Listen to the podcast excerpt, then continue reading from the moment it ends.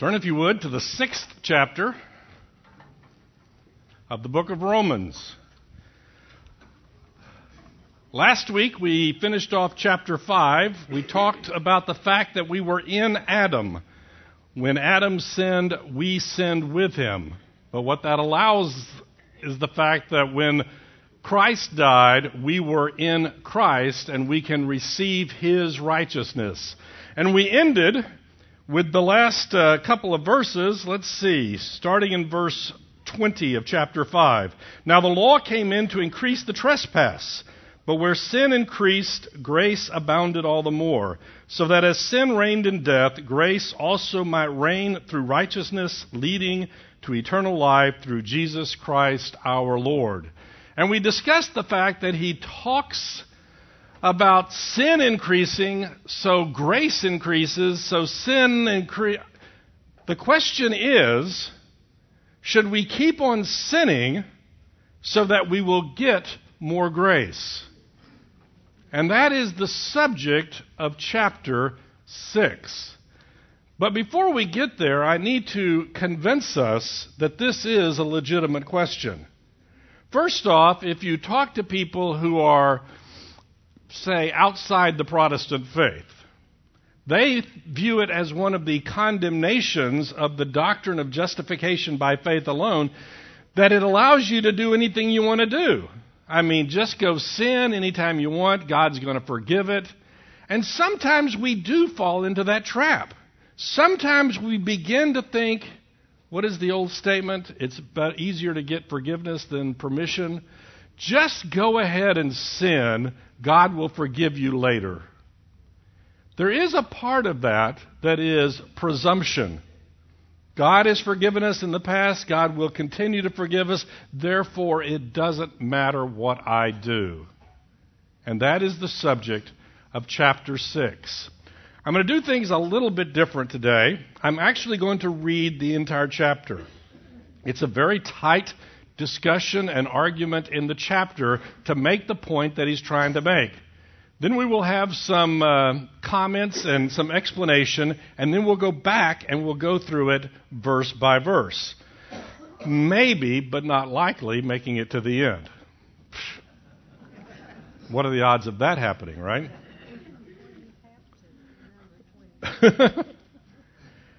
Chapter 6, verse 1. What shall we say then? Are we to continue in sin that grace may abound? By no means. How can we who died to st- sin still live in it? Do you not know that all of us who were baptized into Christ Jesus were baptized into his death? We were buried, therefore, with him by baptism into death, in order that, just as Christ was raised from the dead by the glory of the Father, we too might walk in the newness of life. For if we have been united with him in a death like his, we shall certainly be united with him in a resurrection like his. We know that our old self was crucified with him in order that the body of sin might be brought to nothing, so that we would no longer be enslaved to sin. For one who has died has been set free from sin. Now, if we have died with Christ, we believe that we will also live with him. We know that Christ, being raised from the dead, will never die again. Death no longer has dominion over him. For the death he died, he died to sin, once for all. But the life he lives, he lives to God. So, you also must consider yourselves dead to sin and alive to God in Christ Jesus. Let not sin, therefore, reign in your mortal body to make you obey its passions. Do not present your members to sin as instruments for right unrighteousness, but present yourselves to God as those who have been brought from death to life, and your members to God as instruments for righteousness. For sin will have no dominion over you, since you are not under law, but under grace. What then? Are we to sin because we are not under law, but under grace? By no means. Do you not know that if you present yourselves to anyone as obedient slaves, you are slaves to the one you obey, either of sin, which leads to death, or of obedience, which leads to righteousness? But thanks be to God that you who were once slaves of sin have become obedient from the heart to the standard of teaching to which you are committed, and having been set free from sin, have become slaves of righteousness. I am speaking in human terms because of your natural limitations. For just as you once presented your members as slaves to impurity and to lawlessness, leading to more lawlessness, so now present your members as slaves to righteousness, leading to sanctification. For when we were slaves of sin, you were free in regard to righteousness. But what fruit were you getting at that time from the things of which you are now ashamed? For the end of those things is death. But now that you have been set free from sin and have become slaves of God, the fruit you get leads to sanctification and its end, eternal life. For the wages of sin is death, but the free gift of God is eternal life in Christ Jesus our Lord. So, we can quit and go home. We did make it to the end of the chapter. This chapter is going to present numerous facts. It is going to present certain things as being true. And it prefaces these by saying, Don't you know? And it will list some things that it, are, that it is stating as facts. When Christ died, you died with him. Fact. And it will have an explanation of what that means. And then, on the basis of those facts, it's going to ask you and me to consider certain things. If this is true, then this is how you ought to live your life. If this is a fact, then here are the implications, and here is what you ought to do about it. Now, there's a problem. Some of these facts don't appear to be true. That's odd. We have died to sin. Fact or not? Well, we're going to have a discussion in chapter 7 about the continuing presence of sin in our lives. We do keep sinning. There are those who believe we don't. It's called perfectionism. We become Christians, we become perfect. I don't know what world they live in. It's not mine. The rest of us, the rest of us continue to struggle with sin, even though the chapter is going to tell us we are dead to sin. The problem is our body, our minds, our life have old habits that were produced when we were not in Christ. And we continue in this life to struggle, but we need to acknowledge the fact that sin no longer has control over us. It's like this you're 30 years old and you've been single all your life, and you get married. The day after the wedding, you are married. Fact. Now, those of us who have been married understand the fact that it be, takes a certain amount of time for you to come to the full implication of what that means. You were 30 years old, you lived for 30 years making your own decisions, and now all of a sudden you have to start making decisions in a new way. You have to consider the other when you're making decisions, when you're making plans. You have to consider the fact, and you have to act as if it were true. Because it is true. And there may come a time in your marriage, 10, 20 years down the line, where you wake up one morning and go, Am I really married? And you know what?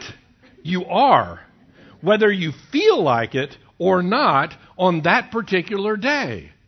You had a struggle, you had a problem, the worries and cares of this life have just choked out the romance. But you know what? The fact is, you are married. And you have to take those old habits that were developed during your single life and you have to set them aside so the new habits can be formed because of your new status as being married. The point of this chapter is simply this when Christ died, we died with him. Since he died to sin, we died to sin, and sin no longer has dominion over us. Does that mean we still sin? Yes, but we don't have to. It's interesting when you think of the fact that an unbeliever, this is my opinion of the matter, the unbeliever cannot not sin. You say, wait a minute, don't they good, do good things? Yes, we've discussed this before. They do good things, but when they do good things for their own glory, they're not doing them for the glory of God, and it's sin. The unbeliever cannot not sin. The believer can sin, or they can not sin. There will come a time when we arrive in heaven and we are glorified, and the last remnant of that sin nature is removed, and at that point, we will not sin. But that is in the future. So between now and then, we have to train the members of our body, that's the phrase that is used, the members of our body to do what God would have us to do. And that is the process of sanctification. The word we will see in this chapter. The process of becoming what God has put in us through the work of Jesus Christ. So, verse 1. What shall we say then? Are we to continue in sin that grace may abound? Does it matter if we as a believer sin? Does it make a difference? Can I keep sinning with no consequences because I know that at the end of the day, Christ has to forgive me because of his promise? I mean, let's face it, I don't know about you. There are certain sins that for me are easy to avoid. You know, I've never really been tempted in certain directions. There's other sins, though, that, oh, well, we won't go there, that you have to struggle with. And when you're struggling with them, sometimes it's just easier to just give in and ask forgiveness afterwards. Doesn't that make sense? Doesn't that just make life easier to do it that way? No. What shall we say? Shall we continue in sin that grace may abound? Heck no. Oh, wait. It says by no means. That's the polite version. By no means. How can we who died to sin still live in it? Wait a minute. What does it mean that I died to sin? Well, he's going to explain it. Do you not know that all of us who, were, who have been baptized into Christ Jesus were baptized into his death? Now, there's a discussion here about what baptism in this context means. Is it the actual dunking of you underwater, or is it the baptism of the Spirit where the Spirit enters you when you accept Jesus Christ? And the answer, I think, is the second. Okay? We as a church believe that baptism is a sign, it's a picture. It's an external picture of an inward reality of the salvation that God has worked in you. The baptism itself does not save you. You can sit there and get dunked into a pool of water until you drown, and you will not be any more saved than when you went in. The baptism, the water baptism, is important. Don't get me wrong. It's very important because it is a sign of obedience. It is a public proclamation that I have followed Jesus Christ. So it's important, but it is important as a sign. So what we're talking about here is the baptism of the Spirit, and what it is really talking about is our union with Christ.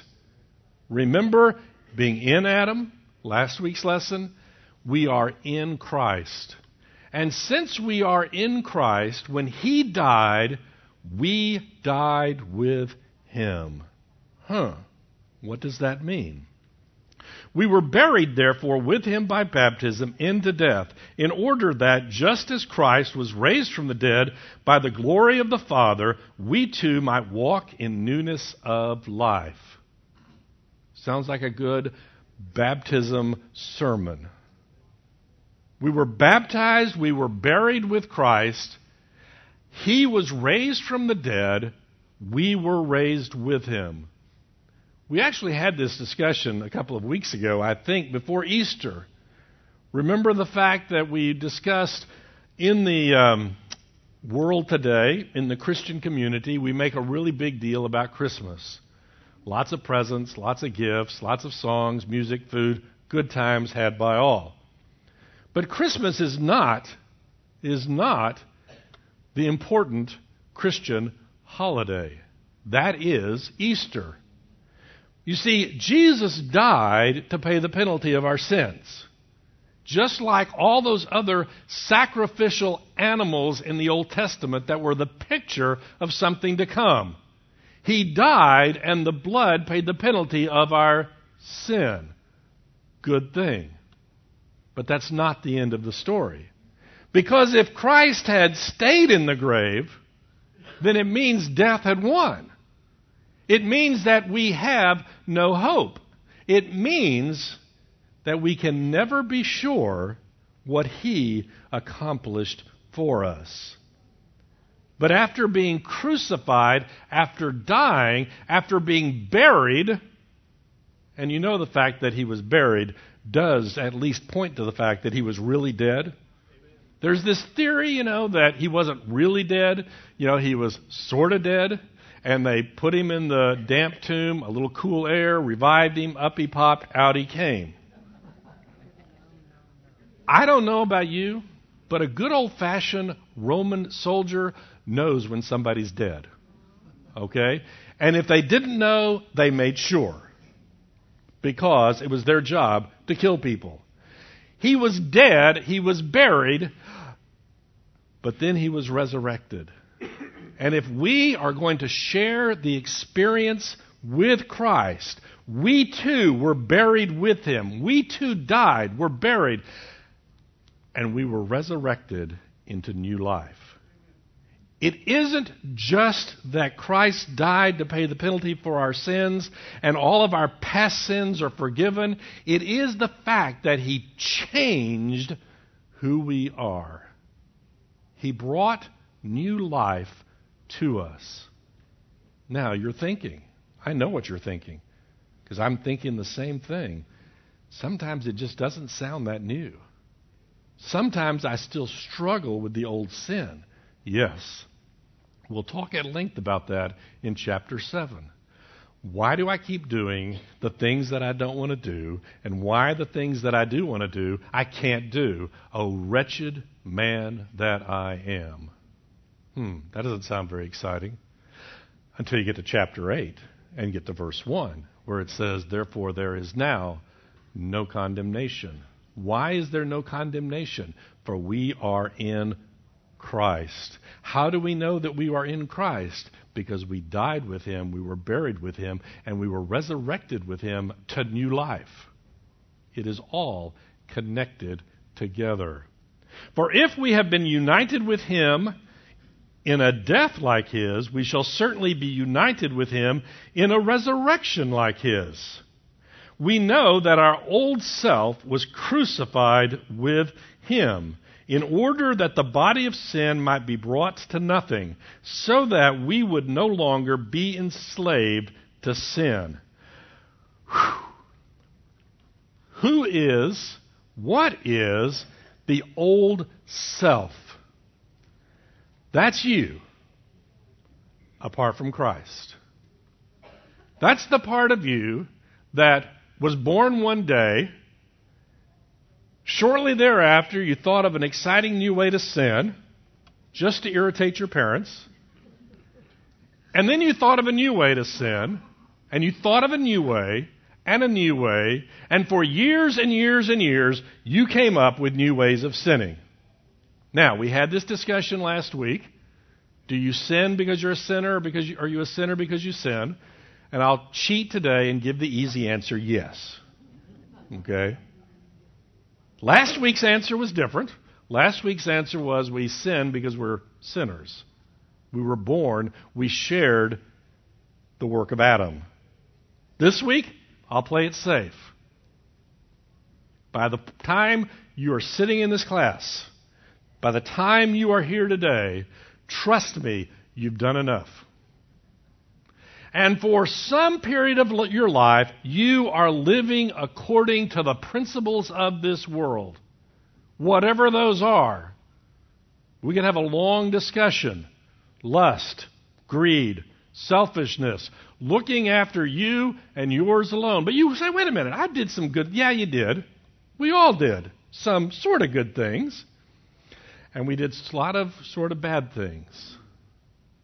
And our old flesh, our old man, our old self lived a life of doing its own thing.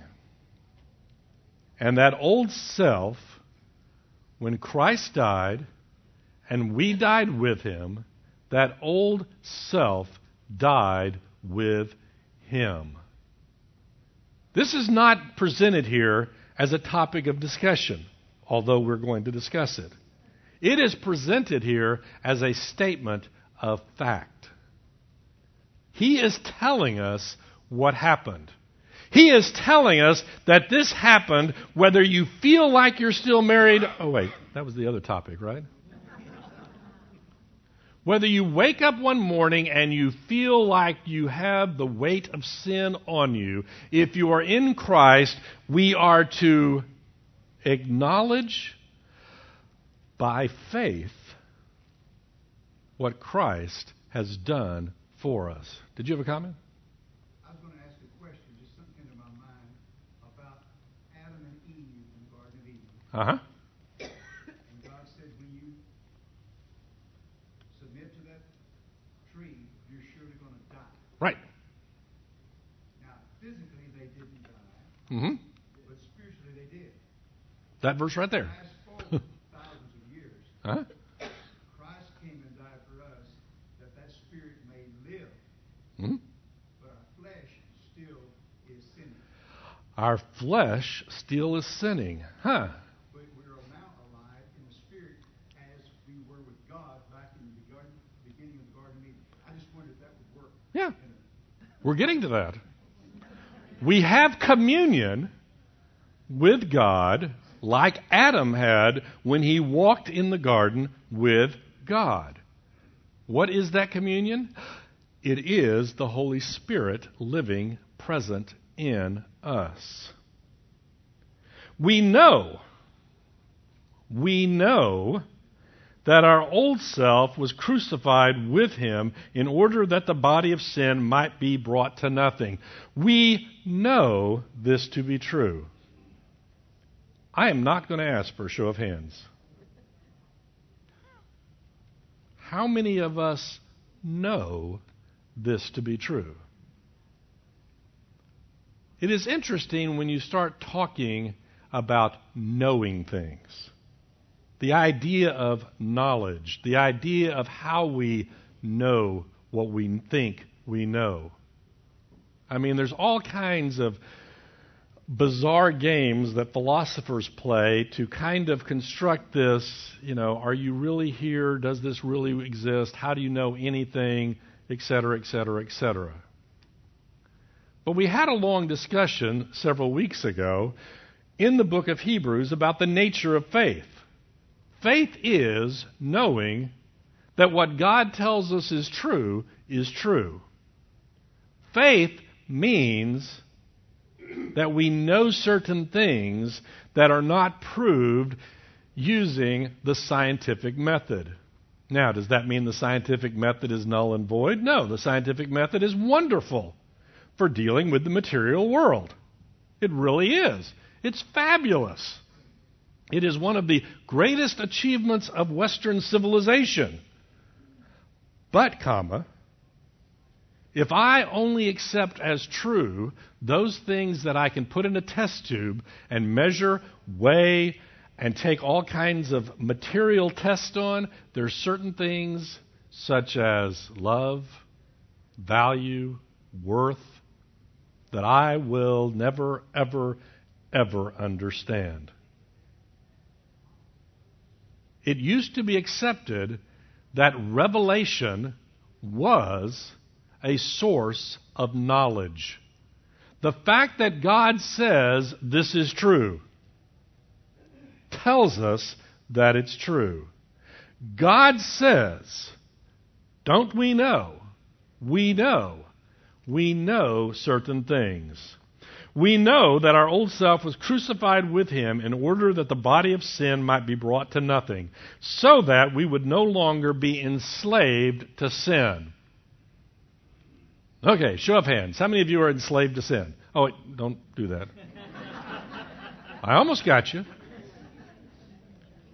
My wife had her hand up. Else. No, I think she had your hand up.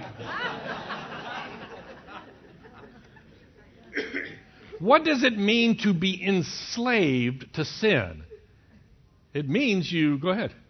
Well, sin has a feature and a benefit.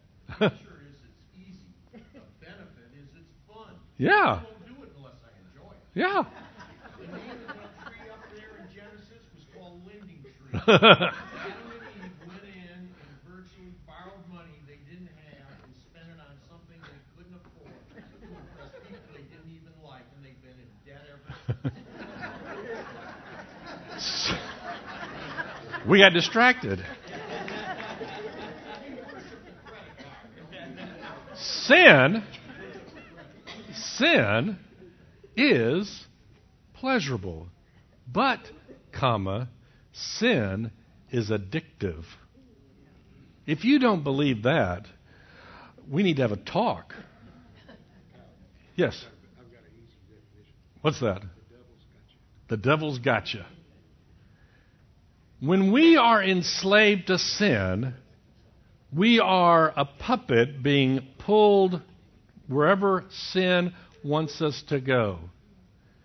Some of you, I don't know, but some of you have probably suffered in your life from certain full up addictions alcohol, tobacco, and you know the draw that that has. I remember several months ago listening on the radio, they were talking to some people who had been addicted to alcohol. They were recovering alcoholics. And one of them commented on the fact he had been sober for 17 years, and he said, Every morning I wake up and I want to drink. And you go, Wow, that's being enslaved. You see, you enter into sin thinking that it's going to be pleasurable, that it's going to be fun, and that you are in control. And before you know it, you realize or you don't realize that you have no control over the situation at all. Sin is calling the shots. And you and I, if we don't want to admit it in our own lives, know people for whom this is true. You know people who have gotten involved in sexual relations that they shouldn't have been in, who have gotten involved in debt, who have gotten involved in drugs, have, who have gotten involved in something, and you sitting on the outside look at it and go, Don't you know how stupid that is? But it is an addiction. It is a enslavement. Do not think ever for one minute that you can control sin. You don't control sin. As an unbeliever, you don't, and as a believer, you don't. You just put it to death. Go to the book of Proverbs. Read about the young man being led astray by the wayward woman. And down that path is what? Destruction. You will reach the end of your life and you will moan that you have lost your wealth, your name. Everything of value has been lost because you were enslaved to sin. got a friend that's a truck driver. He drives past the casinos Hmm. and he listens on the CB radio. He comments on the truck driver. So if you're a truck driver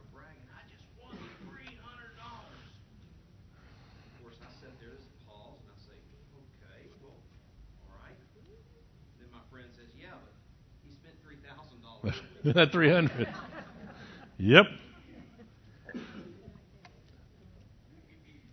As an unbeliever, we are enslaved to sin.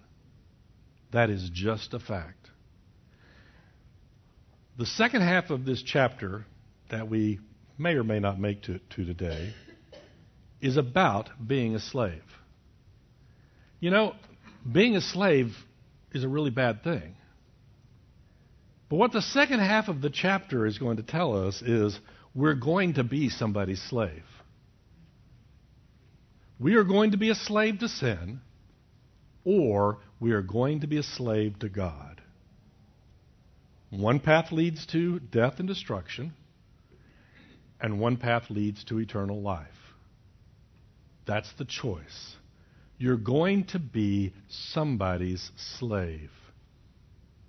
As an unbeliever, as someone who was born in Adam, you are enslaved to sin. But when Christ died and was buried and was resurrected, we were in Christ and we died. The old man, the old flesh, the old self died. We died with him. That enslavement to sin stopped. But don't we? Well, that's next week's lesson.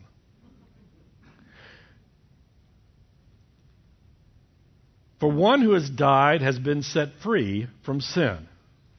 Now, if you have died with Christ, we believe that we also live with him. We know that Christ, being raised from the dead, will never die again. Okay? One time is enough. He demonstrated that he conquered death. He doesn't need to die again. If you're a good Catholic, and you believe that every time that you participate in the Eucharist, Christ is shedding his blood again for our sins. No. Christ died once, it's over, it's done. The victory has been won. Now, if we also died with Christ, we believe that we shall also live with him. We know that Christ, being raised from the dead, will never die again. Death no longer has dominion over him. What is dominion? The ability to rule, the ability to control. You enter this life and you're going to die. Why are you going to die? You're going to die physically, spiritually, because of the reality of sin. We had this discussion last week that sin, because of the work of Adam and Eve, brought death into this world. It's just a fact. Death came into the world because of sin. But if Christ demonstrates his power over sin, over death, over sin, over death, he has power over both of them. How do we know that he has the power over sin? Because he demonstrated the power over death.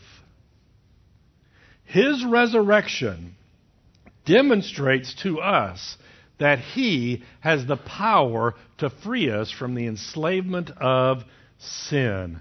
For the death He died, He died to sin once for all, but the life He lives, He lives to God. Who are we talking about? Christ. Christ died. Wait a minute. We were in Christ. We died with Christ. We were buried with Christ. We were resurrected with Christ. Now Christ is living what? He is living to God, so we live to God. You following the sequence of events that is occurring here? because he did this, because he did that, because he did this, and we shared it, we have the power that he had, the power over sin. We have the freedom that he has, and we have the life that he has. But we also have the mission that he has, which was to live, is to live a life to God. So, you also must consider yourselves dead to sin, and alive to God in Christ Jesus. Van, what does verse 11 say? Are we in uh, six? We are. Likewise, reckon ye also, you also yourselves to be dead, indeed unto sin, but alive unto God through Jesus Christ our Lord. I like that word, reckon. That's a good old fashioned word. Reckon yourself dead to sin. Huh. What does that mean? Remember the structure. Here's a fact you died to sin. Here's a fact you were raised with Christ to new life. Here's a fact Christ demonstrated his power to do this. Here's a fact you are no longer enslaved to sin. Here's a fact, here's a fact, here's another one, and we are to consider that every day of every moment of our lives. You are to wake up this morning and consider. You are to wake up spiritually every time temptation comes into your life, and you are to consider. You don't have to do it. Absolute decision. Absolute decision. You decide, you consider. Once again, this is not just wishful thinking. I think I can, I think I can, I think I can. No. It is faith, it is knowledge in what God, what Christ has accomplished for you. Somebody's phone is ringing.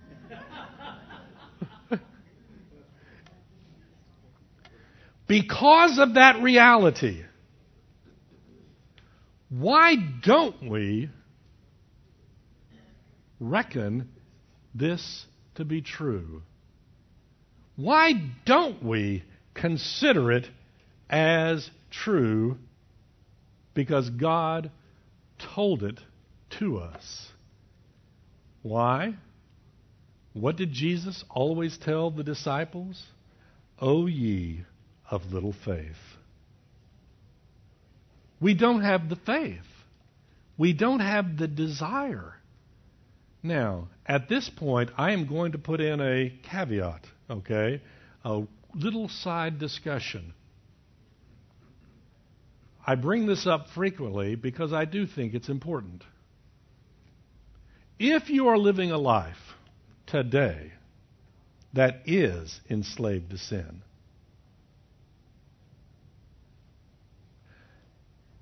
it could be an indicator, a warning flag that you are not really in Christ. If you struggle with sin, well, welcome to the human race. As we will discuss in chapter 7, my opinion is if you're not struggling, it means because you've given up or you're dead. Okay? But if you are in fact enslaved to sin, then you need to approach the Scripture, you need to approach a Christian friend, and you need to ensure that in fact you are in Christ. Now, we want to have this long discussion. How much sin does it take to prove that I'm. I, I, there's no way to answer that question. Okay?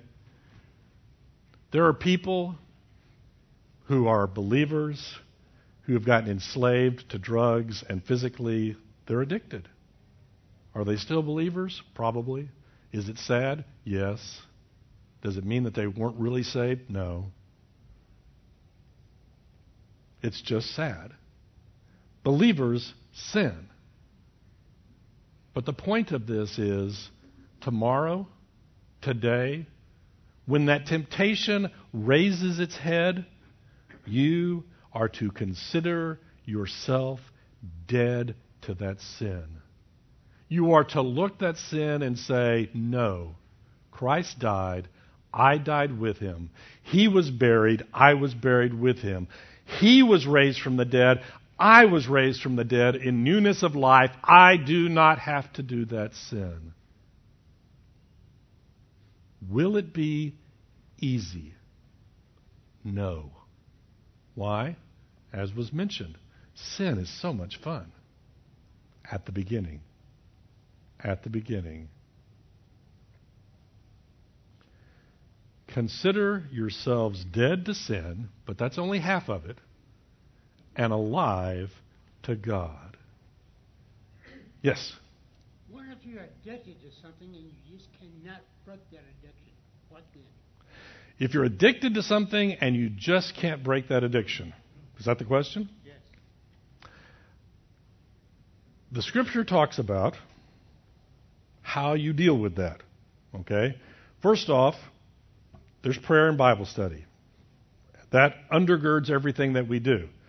But I acknowledge the fact, we acknowledge the fact that we are a community. And you are supposed to seek out help within that community. There are lots of addictions that you think, you know, pornography being one of the current ones that's been in the news. You think, oh, I can give it up on my own. No, you can't. You're not going to give it up on your own. End of story.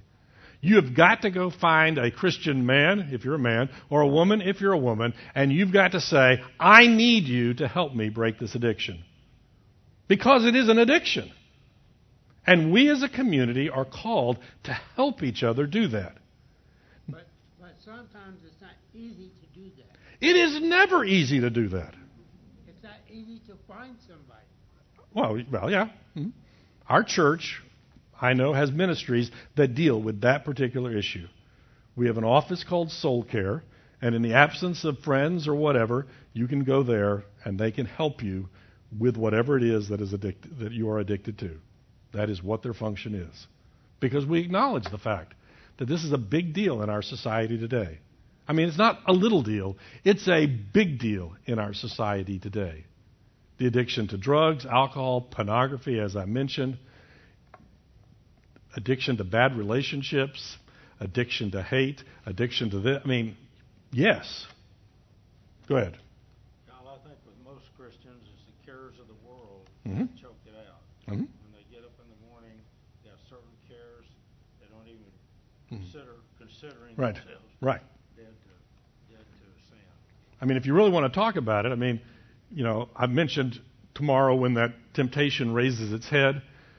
Most of the time, particularly in addiction, but most of the time, we've made the same bad choice so often that we no longer even think we're making a choice. So we don't consider because we just think, you know, somebody cut me off in traffic, I'm going to get angry with them because I have a right to get angry with them because that's what I've always done, and by golly, they're going to hell for cutting me off in traffic. Isn't that the way? Okay, we'll cut out the hell part. Isn't that the way we think? And we have to back up and consider this is the promise that promises that there will be an end to that addiction. Will it be easy? No. I always remember hearing a pastor speak one time, and he said when he became a believer, he had two sins that ruled his life. He never said what they were. He said, I had two. And the day I was saved, I prayed that God would take them away. One of them disappeared. Never was tempted again. Ever. The other one I fought till the day, well, till the day he delivered this sermon. Why does God do that? You know what? I sat here working through this lesson thinking, you know, there's going to be a time when God is going to remove the last taint of sin from our lives. We get to heaven, and that's going to be what is referred to as glorification. He's going to do it. Why doesn't He just do it now? Why doesn't He do it the day that I'm saved? Wouldn't life be so much easier if He just did it? I have some speculation. I mean, the first answer is God's going to do what God wants to do. Why does God remove the one temptation and not the other? Because God wants us to live a life of total dependence upon Him. Why is it that He says, Give us this day our daily bread? I don't want my daily bread. I want bread for the next 20 years on the table in front of me, and I don't want it to spoil. Why is it my daily bread? Why did he give them the manna every morning and say, don't pick up enough for two days, except on Saturday, I mean, on the day before that? Why did he do that? Because he wanted them to live lives of dependence upon him. What is it that, draw, that draws the community together as we work to help each other work through the temptations in our lives? Is it easy? No. Whoever said it was supposed to be easy? Whoever said that that was the way the world was supposed to be? Let not sin, therefore, reign in your mortal body to make you obey its passion. Do not present your members as sin to sin as instruments for unrighteousness, but present yourselves to God as those who have been brought from death to life, and your members as to God as instruments for righteousness. Wow, what does that mean? Easy question. What is a member of your body? Come on, this is easy.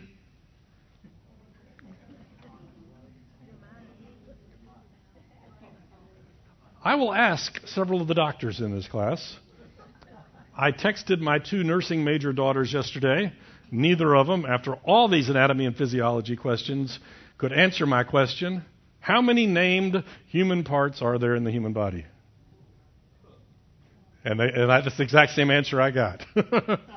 I said, Didn't you memorize them all? No. Huh? How many bones? That's just a start of it. Every one of those members, every one of those members of your body were present when you were living a life of sin. Every one of those members has been trained to operate in a certain way. And every one of those members needs to be brought over here and made to operate in righteousness. I mean, quick, I mean, quick picture. This hand this hand can slap somebody, or this hand can help somebody. Uh, this tongue. Oh, don't get us started on that. Oh. Oh. What do we do with our tongue? What have we gotten used to doing with our tongue? I know that uh, I've told you this before. I think I had a coworker who was from New Jersey. This is not a statement about everybody from New Jersey. But I actually had to take him behind locked doors for two hours one time to convince him that in the South, we don't insult people just for fun. Well, how do you talk to your friends? I mean, he was, I mean, he was dumbfounded. Where he was from, that, well, we don't do that in the South. Next week, we're going to talk about presenting the members of our body to righteousness. Today, there's just one lesson. Consider. Consider that you are dead to sin. If you are in Christ, it is a fact that you are dead to sin. Now, go live like it. Every moment of every day. Will you do it perfectly? No. Will you do it better tomorrow than you did today? Yes. And the next day, and the next day? Yes. And that is the process of sanctification that we'll talk about next week. Let's close in prayer. Dear Heavenly Father, I pray, Lord,